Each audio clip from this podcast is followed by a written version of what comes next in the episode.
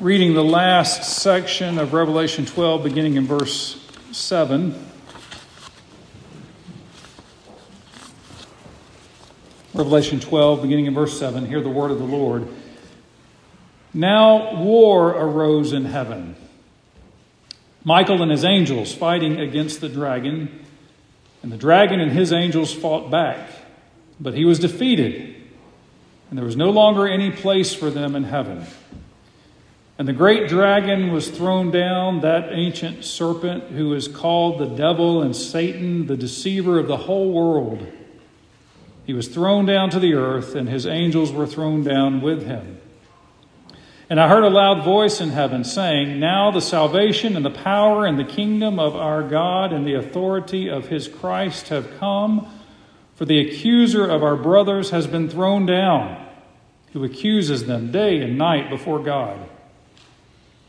And they have conquered him by the blood of the Lamb and by the word of their testimony, for they loved not their lives even unto death. Therefore rejoice, O heavens, and you who dwell in them. But woe to you, O earth and sea, for the devil has come down to you in great wrath, because he knows that his time is short. And when the dragon saw that he had been thrown down to the earth, he pursued the woman who had given birth to the male child. But the woman was given the two wings of the great eagle that she so that she might fly from the serpent into the wilderness to the place where she is to be nourished for a time and times and half a time. The serpent poured water like a river out of his mouth after the woman to sweep her away with a flood. But the earth came to the help of the woman, and the earth opened its mouth and swallowed the river that the dragon had poured out from his mouth. Then the dragon became furious with the woman and went off to make war on the rest of her offspring, on those who keep the commandments of God and hold to the testimony of Jesus. And he stood on the sand of the sea. Father, we pray that you would use your word in print to connect us to your word in person, the Lord Jesus Christ. In his name we pray. Amen. Well, chapter 12 begins the fourth of seven unveilings, and I mentioned last time I have found one commentator who proposes that there are seven unveilings within this fourth unveiling. I've only found one. I love the idea. I'm still not convinced that's the case. And I'm not sure what might frustrate me more. Uh, if we did not find, and I'm very convinced of our reading, seven unveilings and this pattern of 777, the cyclical nature of seven, I don't know what might frustrate me more if we didn't find that the seven unveilings all follow a pattern of seven, and I think the jury's still out in my mind on that. Obviously, at least four of the seven contain seven. I don't know if that would frustrate me more, or it might frustrate me more if it turns out all seven have a pattern of seven. And I only say that because I do think part of the nature of the genre of apocalyptic literature is just the time you think you've got your hands on it, something happens that's unexpected. So it would be the most apocalyptic thing in the world to have only four of the seven follow a pattern of seven. And I get that, and I feel that tension, and I'm learning to live with it and like it. But then at the same time, if all seven of the unveilings had a seven within them, that would just be great too. So either way, I, we'll, we'll, the jury's out. We'll see how this goes as we continue. But for today, we're looking at the fourth of seven unveilings, and Revelation 12 attests to the reality and the power and the fear of the satanic opposition to Jesus Christ and his people. But at the same time, the New Testament, and we're seeing this in the book of Revelation, presents the work of Christ as being understood as already victorious, already complete. He's already conquered. 1 John 3 8, the reason the Son of God appeared was to destroy the works of the devil. So you have this picture in Revelation 12 of Satan seeking to destroy this male child, that is the, the, the Son of God, Jesus Christ Himself. What happens when Satan fails to destroy the Son of God? We see that in verse 6. The woman, that is the church, fled into the wilderness, that's us, where she has a place prepared by God in which she is to be nourished for 1,260 days. We are, I'm proposing, in that interadvental period, the wilderness period, which is a direct play on the wilderness of the Old Testament, which is a foreshadowing of the Christian life, where God is taking care of his people and protecting us during this time that we're in the desert. And it is a limited time, that 1,260 days. That's three and a half years. That's half of seven. That's an indicator that this will not last forever. The persecutions, the difficulties, the temptations that we face during this period of time are coming to an end. And in the meantime, the Lord is looking out for us. So in chapter 12, verses 1 through 6, you have the point of view from earth. We looked at that last time. Christ being born, the devil opposing Christ, the devil opposing God's people. That's what's happening on earth. And as we have seen multiple times now in the book of Revelation, while all of this mess is going on here, cut the scene, switch to heaven. What's happening in heaven? That's what's going on in verses 7 through 12. It's the same event, but it's from the point of view of heaven. And while all of this mess is going on in verses 1 through 6 on earth, a greater reality is taking place behind the scenes. A greater reality is taking place in heaven. A greater reality is taking place in the spiritual realm. And Satan is being defeated by the Son of Man with Michael and his angels. What a fantastic story. This battle is happening the, in the world and in this life. At the same time, there's this corresponding battle going on in heaven. Satan is being defeated by Christ and his angels, led by Michael.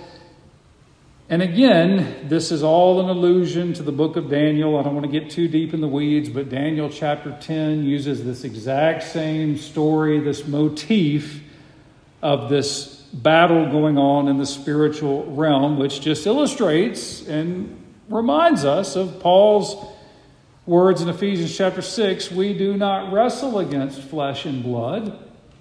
The temptations and the struggles and the difficulties and the hardships that we encounter during this life are ultimately against the cosmic powers, ultimately against the present darkness and the spiritual forces of evil in the heavenly places. And Christ is fighting that battle, and Christ is winning, and Christ has won that battle. Now, one of the interpretive questions of Revelation 12, one of the debates, is whether this episode, this war in heaven between Michael and his angels against this dragon, Satan, the deceiver, the accuser, whether this refers to some primordial before creation fall of Satan, and reference back to verse 4, uh, being cast to earth, and a third of the stars being swept to earth did that happen before? Does this happen before creation? Or is this something that refers to an event that happened after the birth of Christ? And I would just say, again, typical of apocalyptic literature, typical of the book of Revelation, you just don't know. And it's okay to say we're just not sure. It's okay to understand that placing every event in the book of Revelation an exact chronological order and on some kind of exact linear timeline really is just not the point of the book of Revelation. This is a vision, this is a, a fantastical vision. And the themes are what are important here, not so much the timeline as to exactly when this war happened. But what's in view here, I think, is a fulfillment of the prophecy of the second psalm that Christ will reign over the nations. And that's really the, the theme of this hymn that you find in verses 10 through 12. It's a beautiful hymn. And it's not, you'll notice, just anticipating the coming of the kingdom. It's not anticipating the coming of the rule of Christ. But you'll notice the hymn in verses 10 through 12 is celebrating the fact that Christ's rule has already begun and it's already been established. Look at verse 10. I heard a loud voice in heaven saying or singing, Now the salvation and the power and the kingdom of our God and the authority of his Christ have come. Get that. That's really the point of the passage. That's the idea of the hymn, is that four things have already happened with the coming of Christ, regardless of when this battle between Michael, the archangel, and these demons and Satan and these fallen angels happened, whether that happened before creation or happened after the birth of Christ. Not really the point. The point is what has happened now that Christ has come, and you see that in verse 10. Salvation has come Power has come. The kingdom of God has come. And the authority of Christ has come. These are all in place now. You don't have to wait for the second advent of Christ for these things to be a reality. These things are a reality now. The salvation of Christ is a reality now. The power of Christ is a reality now. The kingdom of our God is a reality now. And the authority of Christ is a reality of, of now. And, and look at this second part of verse 10. I love this. For the accuser of our brothers has been thrown down, who accuses them day and night before our God. This great dragon, this red dragon, this deceiver, who is Satan himself, this ancient serpent, the devil, call him what you will, his purpose in existence is to accuse, accuse, accuse, accuse. You can just picture these sisters and these brothers before the throne of God. God sitting there ready to judge, and this will be you, this will be me on that last day, or when we're called home, whichever comes first, and we stand before God. And here is that ancient foe judging us as sinners, accusing us of sinners, saying that one deserves the death penalty, that one deserves the death penalty, that one deserves eternal condemnation because his sins are too great. And he's accusing and he's accusing and he's accusing.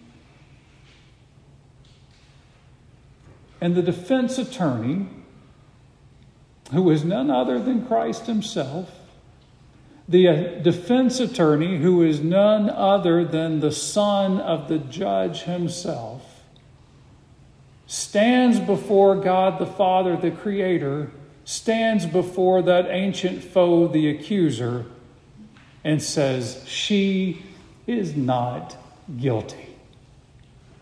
He is not guilty. He testifies on behalf of everybody who is in Christ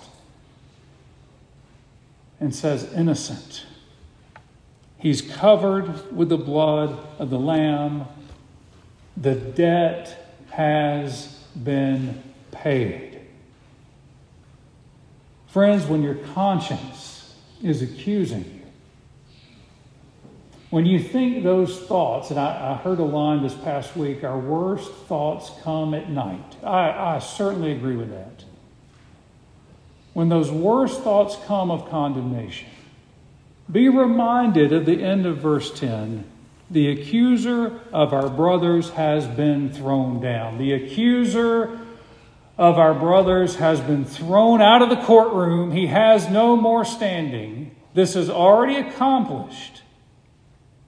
And if you are in Christ, hear these words not guilty.